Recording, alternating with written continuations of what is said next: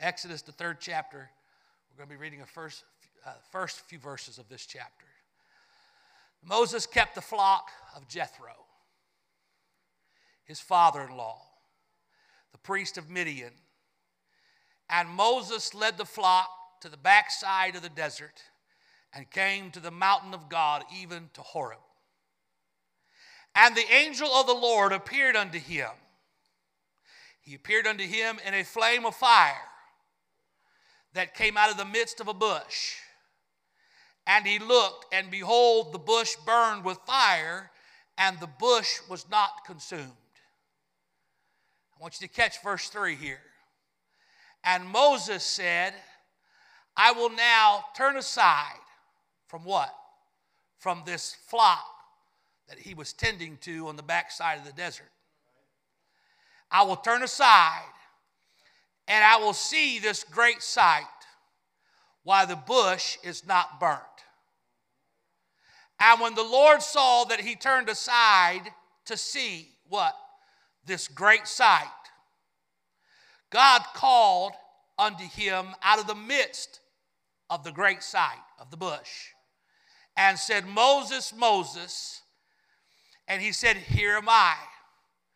And he said, Draw not hither, put off thy shoes from off thy feet, for the place whereon thou standest is holy ground. Moreover, he said, I am the God of thy father, the God of Abraham, the God of Isaac, the God of Jacob. And Moses hid his face, for he was afraid to look upon God. Sometimes the Lord will give you thoughts as a, as a pastor or minister our ministry team can tell you sometimes the Lord will just give you something and don't understand it, and it'll take four or five days for Him to explain it. And this is one of those where the Lord began to deal with me on this portion of Scripture. I believe it was on Tuesday. And just kept with me and kept with me, and I, I couldn't understand exactly where God was leading me until yesterday. And uh, I'm hoping, now, Lord, you hear what I'm saying, because you're going to have to help me that I can relay this message the way that God wants me to because it's important for somebody. And I, I want to talk to you this morning on a title The Curiosity of God's Glory.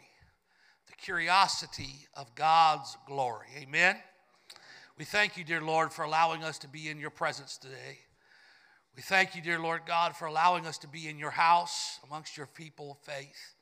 We ask you, Lord God, to anoint the remainder of this service. Be with us. Bless us, Lord God. Stir up your altar, stir up your spirit. Let the convicting power of your presence move today, God, not to condemn, but to lift up, to change, to give revelation. In Jesus' name we pray. Amen. Amen. Amen. Turn to your neighbor, tell them that you, somebody that you haven't talked to, in front of you, behind you, and tell them that you appreciate that they're here today.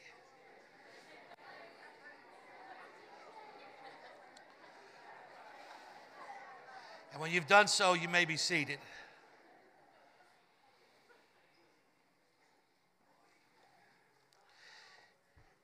There are times in life that you will have the opportunity to travel outside of your block of influence that you live around.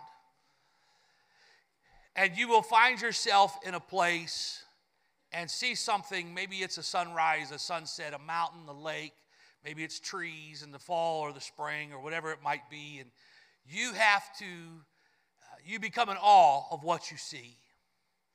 What you see grasps your attention and pulls you, and to where you want to describe it to somebody else.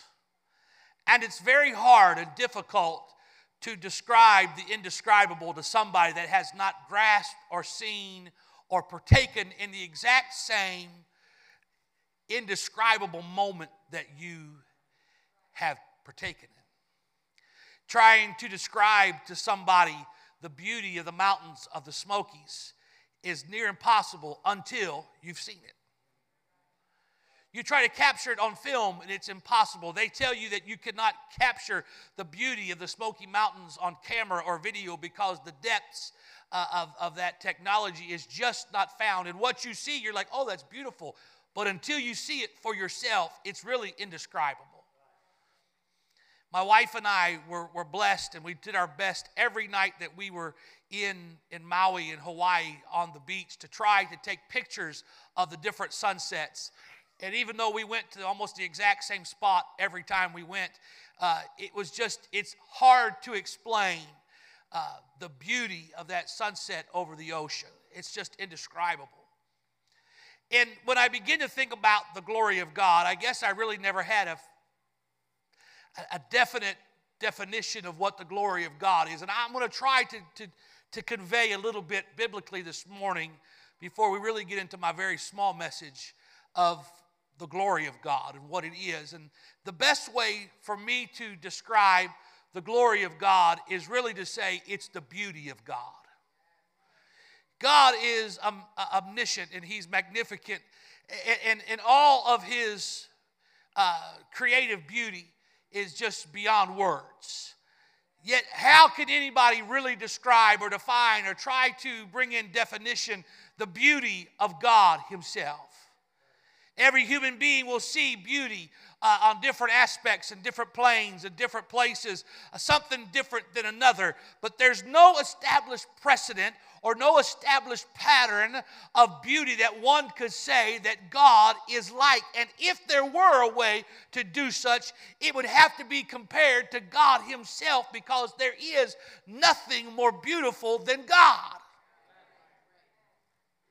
Beauty is the possession it is the characteristic of God and is one of the qualities which are distinctive to Him and Him alone.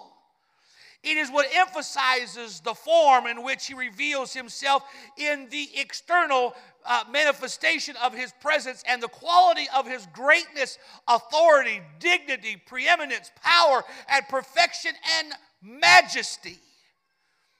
The Bible tells us in First Chronicles, it says, Yours, O Lord, is the greatness and the power and the glory and the majesty and the splendor, for everything in heaven and earth is yours. Yours, O Lord, is the kingdom. You are exalted as head over all. Wealth and honor come from you. You are the ruler of all things. In your hands are strength and power to exalt and give strength to all. Now, our God, we give you thanks and praise your glorious name.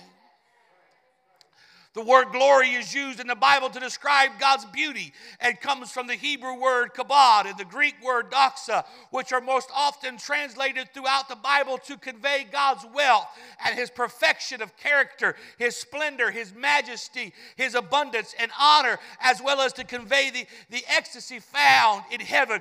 The root meaning of the word denotes weight or heaviness, size, rarity, beauty, brilliance, brightness, desire, and adornment. This divine quality is beyond man's understanding and cannot be described because the Lord is exalted over all nations. His glory above the heavens. Who is like the Lord our God? The one who sits enthroned on high, who stoops down to look on the heavens and on the earth. Yet this beautiful God longs for every person on this planet to, to come to know Him in deep intimacy. Deeply rooted in every human heart is an unquenchable longing for beauty a God given sense that beauty must have a meaning that is larger and more permanent than oneself. Beauty can both lure and beauty can both arouse for pleasure, delight, joy, and even for relaxation. But every person in this planet longs to observe, to be a part of beauty as they seek for a rare glimpse of greatness and yearn for a vision of glory.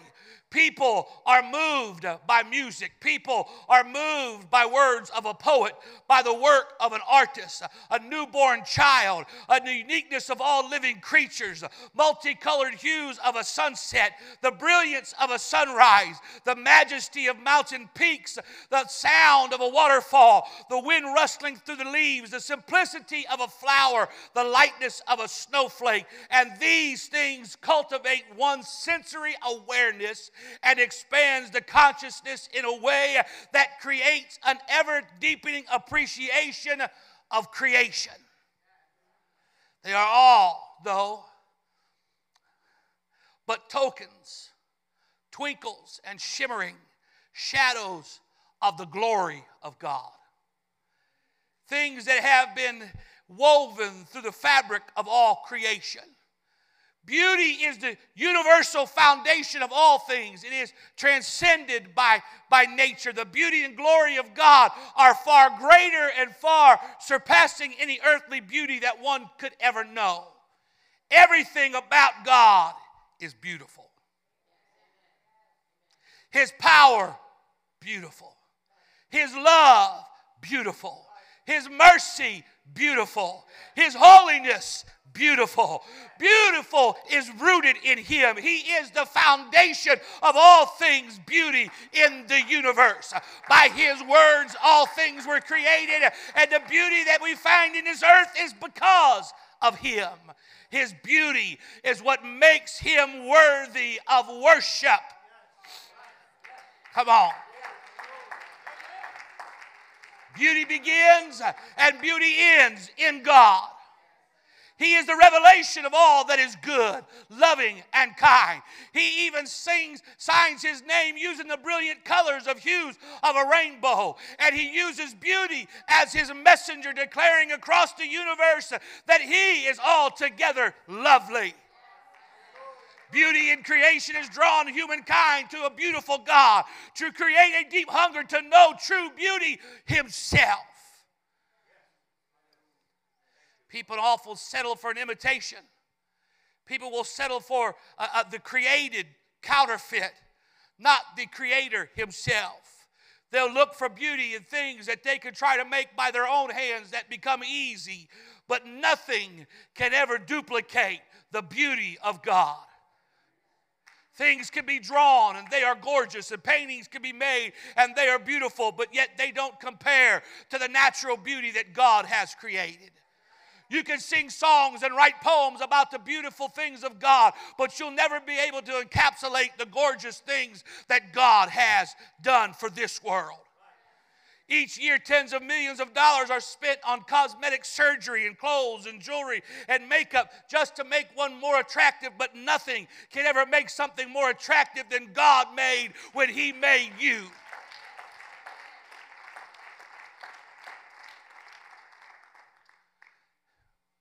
Oh, I'm a pastor just for a few moments. Adam and Eve didn't need clothes, makeup, jewelry as they walked naked in the garden. Because why? They were clothed in the beauty of God. His beauty, the beauty of His presence covered them. You don't need nothing to make you look more beautiful than you already are. God made you. You are perfect in every way that God made you. I should have got a more of an amen on that. Somebody this morning better have more of a self conscious awareness of who you are. You are a child of God. You are beautiful. You are perfect. You are the way that God made you. When you worship Him, when you praise Him, you are the glory of God. Somebody today, lift up your glory. Shout unto Him, hallelujah. Why? Because you are the glory of God.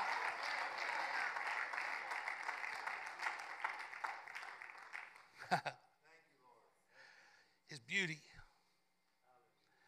The reason people are attracted to beauty and long to be attractive and wanted by another is because God is the ultimate beautiful one. Let a good looking man or a good looking woman walk in uh, front of your path. I don't care how in love you are.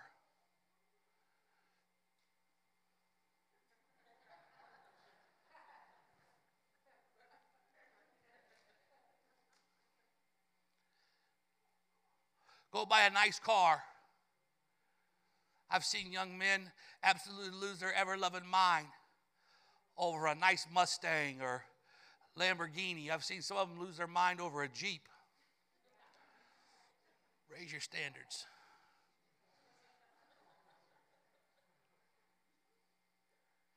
I've actually been at the New, Day, New Year's Day sale at Dillard's and watched women fight over shoes.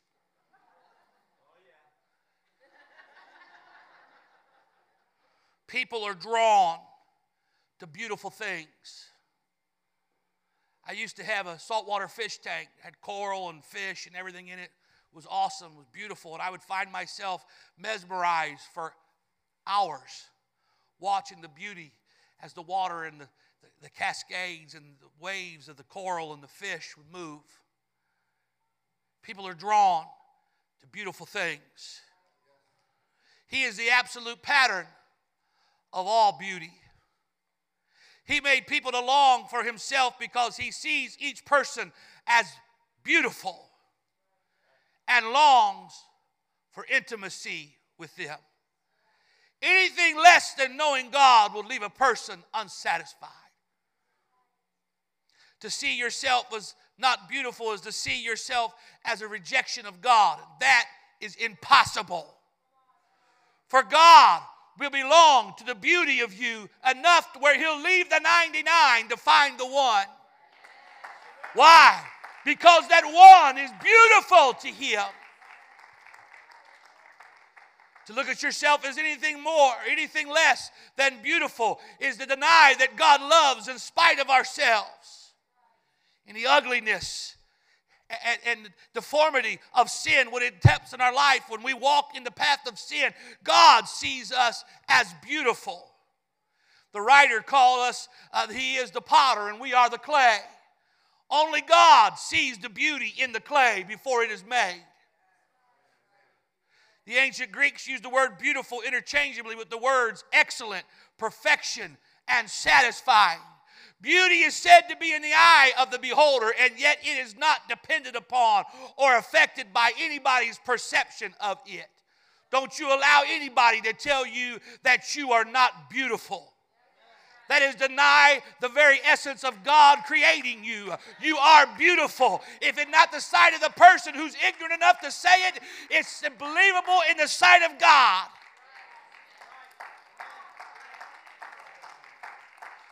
Beauty is a work of art that is not based on the individual colors used or its shape or its texture. The beauty is found in the harmony of how each element exists in relationship with the other. Beauty is the manifestation of the Spirit of God that animates all of reality. The attributes of God's character and nature both obtain their infinite beauty from the relationship with each other his love, His wisdom, His justice, His power, His joy, His peace, His presence, His kindness, His goodness, His faithfulness, His gentleness, His self control are beautiful. God is beautiful in all His ways, He's relentless. Thank you, God. His love pursues all people. Thank you, God. Reaching out in a passion with nails pierced hands to those that need to be loved. Thank you, God. It was the beauty of Jesus that caused the disciples to drop everything and follow him. It wasn't his looks, it wasn't his charisma that drew them to him, it was his beauty that drew them to him. The wondrous fragrance of love that emanates from him that ever consumed those who draw closer and closer as they take on his fragrance and his beauty. The Bible says that God had clearly revealed himself to every human being since time began in the beauty of the heavens. For since the creation of the world, God's invisible qualities, His eternal power, His divine nature have been clearly seen, being understood from what has been made, so that men are without excuse. God chose at times in the past to reveal his glory and perfection to mankind in a visible way, such as a pillar of cloud and fire, the deliverance of the Israelites at the parting of the Red Sea, his glory in the tabernacle and temple, because he desires to have an intimate relationship with every person on this planet. His original desire was for his glory to always dwell with humanity. First dwelling place was a place of beauty where God made all kinds of trees grow out of the ground, trees that were pleasing to the eye and good for food. And the last dwelling place is a city of beauty whose gates are made of a single pearl, and the great streets of the city was of pure gold like transparent glass.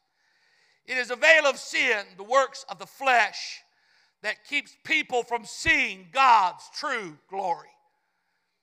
The Bible states that all people have sinned and fallen short of the glory of God. Moses was clearly aware of this because of his sinful nature when God asked him to lead the Israelites out of Egypt into the promised land. Moses was very concerned about leading people.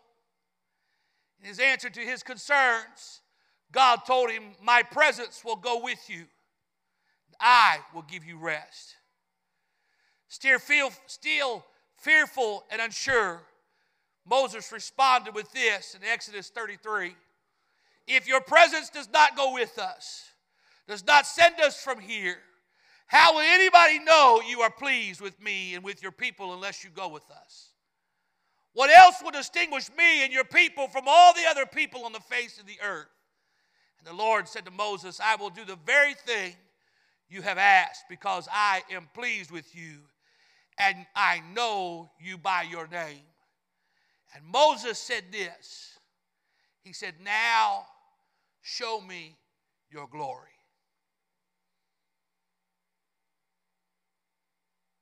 You see, the sin of Adam and Eve obscured God's personal and intimate beauty, and it was lost to humanity in the constant view. And it was something that God longed for that man would be able to see once again the glory evident and relevant unto man.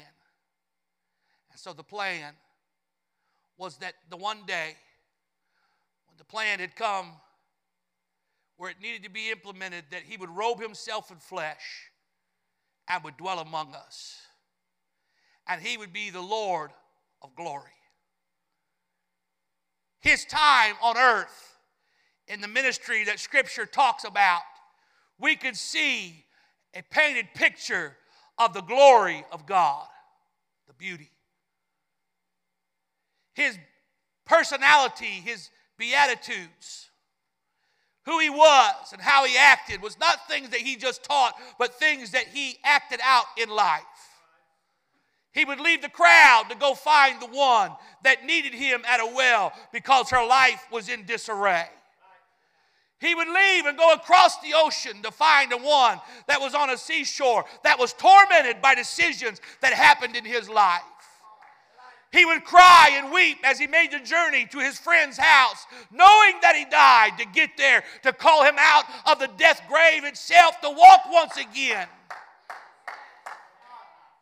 It was him that could not listen as the beggar would cry out in his blindness, Jesus, come help me, and God would stand still. The beauty of God became relevant in the life of Jesus Christ, and we can read about it, but better yet, we can see it and live it and feel it for ourselves every day. What I see a child raise up their hands and worship God, I've seen the beauty of the Master. When I see someone who is filled with sin go down in Jesus' name, I see the beauty of God. When I see someone filled with the Holy Ghost, with the evidence of that supernatural experience, I get excited because I've seen the beauty of God.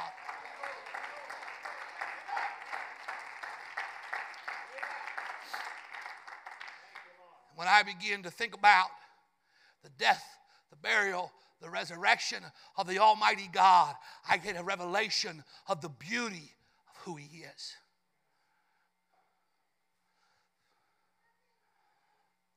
Well, Pastor, you haven't talked at all about Exodus chapter 3.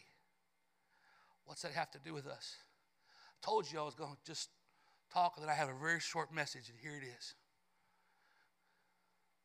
Moses was in the darkest place of his life. He just had the revelation laid upon him that you're not Egyptian. As Brother Austin talked about this morning, as Josephus, the historian, would talk about that he believed that Moses was being groomed and trained to be the next Pharaoh. But then the revelation is bombed upon him, told to him that you are not Egyptian, but yet you are of Israelite, Jewish people told him about how he should have been killed, but his mother put him in an ark of bulrushes and put him down the river. And the, the, the uh, Pharaoh's daughter would find him, and he was raised in the home and taught all of these things. This was all thrust upon him. And then he watched a, an Egyptian begin to beat and try to kill an Israelite, and so he lashed out in his anger. He killed him, and he ran, and he ran, and he ran. Time goes on, in the darkest place of his life, he finds himself married. He finds himself no longer in the house of the Pharaoh with the finest of clothes and education and food, never wanting for anything, to now being lowly shepherd boy on the backside of a mountain. Going through the exact same motions every day raise up, take care of the sheep, fight off the wolves. At night, you go to sleep. You wake up in the morning, you go through the same thing day after day after day. It was who he became. His life was behind him. The death of a man was behind him. The life of Pharaoh's kid was behind him. The life of the best of the best was behind him. Now you struggled in the heat. You struggled against the elements. You had to fight off wolves and bears or whatever else that would try to take the flock. This is what your life became. Minding his own business one day, just going through the motions, doing what he was supposed to be doing. But God had other plans.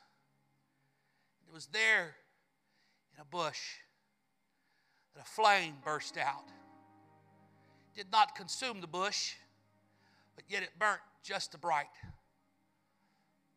It was enough that it caught Moses' eye. Now, why would it catch his eye? Well, it is not often that you see a bush burning but not being consumed. What a beautiful sight that must have been. Imagine with me you're somewhere in the woods or the desert or somewhere, and all of a sudden you see a great pine tree burning, but yet not burning up. To me, in my mind's eye, it means that there was no smoke, there was no ember, there was no charcoal, there was no burnt. It looked perfect, but yet was on fire. That's beautiful. It was enough that it turned his attention from his flock to the flame.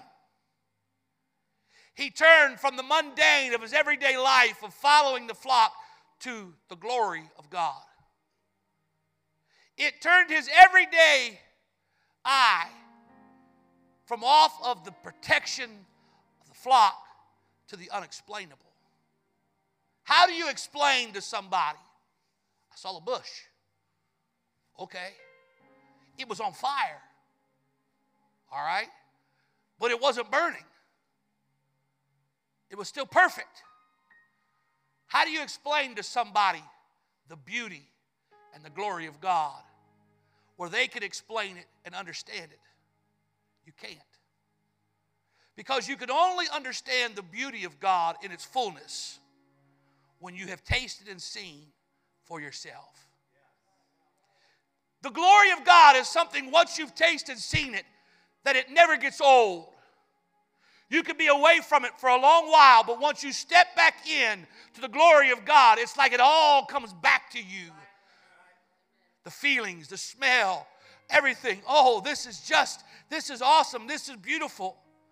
You forget about what you used to be like when you were in Egypt. You forget about all the things that you were, and all of that stuff begins to fade away when you get into the presence of God because something about the glory of God tends to make you forget on who you used to be and the intention of what God wants you to be. Turned his life to something that he had no knowledge of, no explaining, no education. But yet he was drawn to something that he could not explain. Let me tell you something today the glory will draw you, the beauty of God will draw you. Well, preacher, I've been in church my whole life and been around church my whole life, and I've seen a whole lot of ugliness. I didn't say the church was perfect. I'm talking about the beauty of God. People are still people.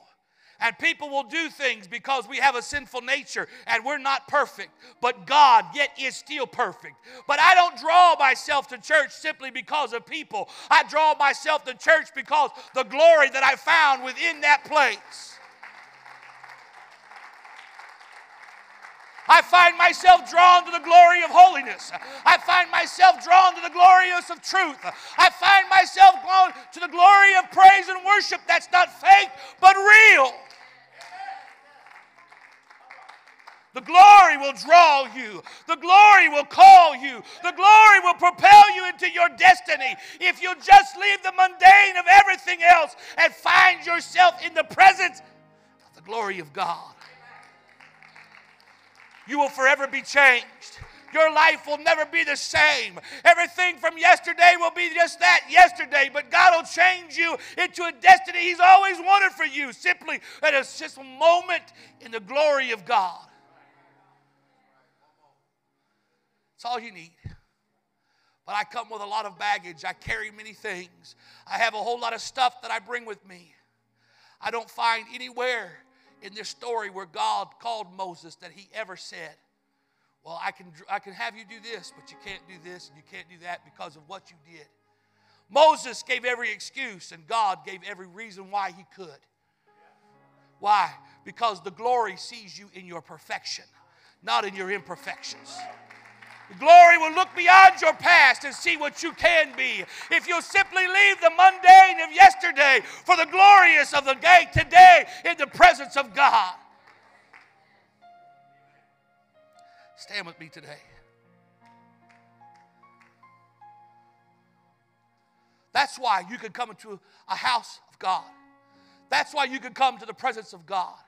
That's why you can come to a church service and the altar draw you. Because the altar is a place of beauty.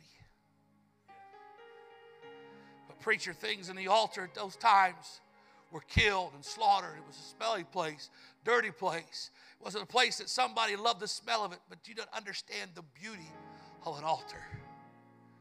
It's there that I lay down things of yesterday. Moses, take off your shoes because it carries the stench of yesterday.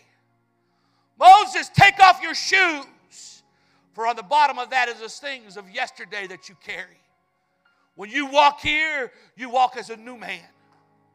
And nothing from this world will carry you to an altar. Hear me. Nothing. Things that you've done, places that you've been, will might convict you, but they can't carry you to an altar. For at an altar, you lay all that stuff aside. Man, help me here, God. At an altar, you have to lay all of that stuff aside pride, self centeredness, intentions of what things must always be like and must always, this is the way it's always been, how it's always going to be. That's not the way it is in the glory of God. There's something you can walk into a church service my dad tells the story many times when he was just a, 18 year old, 19 year old boy living in the world, not living for God, walking into a church service one time, and the preacher began to preach. He doesn't know what they preached about. He doesn't know what was going on. He doesn't know what was said or what was done. All he knew is there was something that was drawing him to an altar. When I could get my eyes off of what I feel like my life should be like, and I can get my eyes on the glory of God. It's there that my life can be completely changed.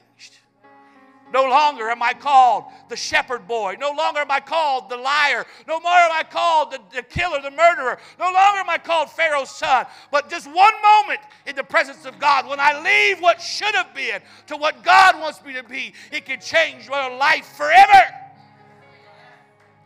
That's why you can find yourself white knuckling the front of that pew, just saying, "Oh, I can't take it no more. I can't be there no more. I can't. I can't live like this." Why? It's not because of the words that's being preached. It's because the spirit of beauty that's being preached from the pulpit, from that altar that's calling you to saying, "Would you just get your eyes of what you think life should be and just let me change you?"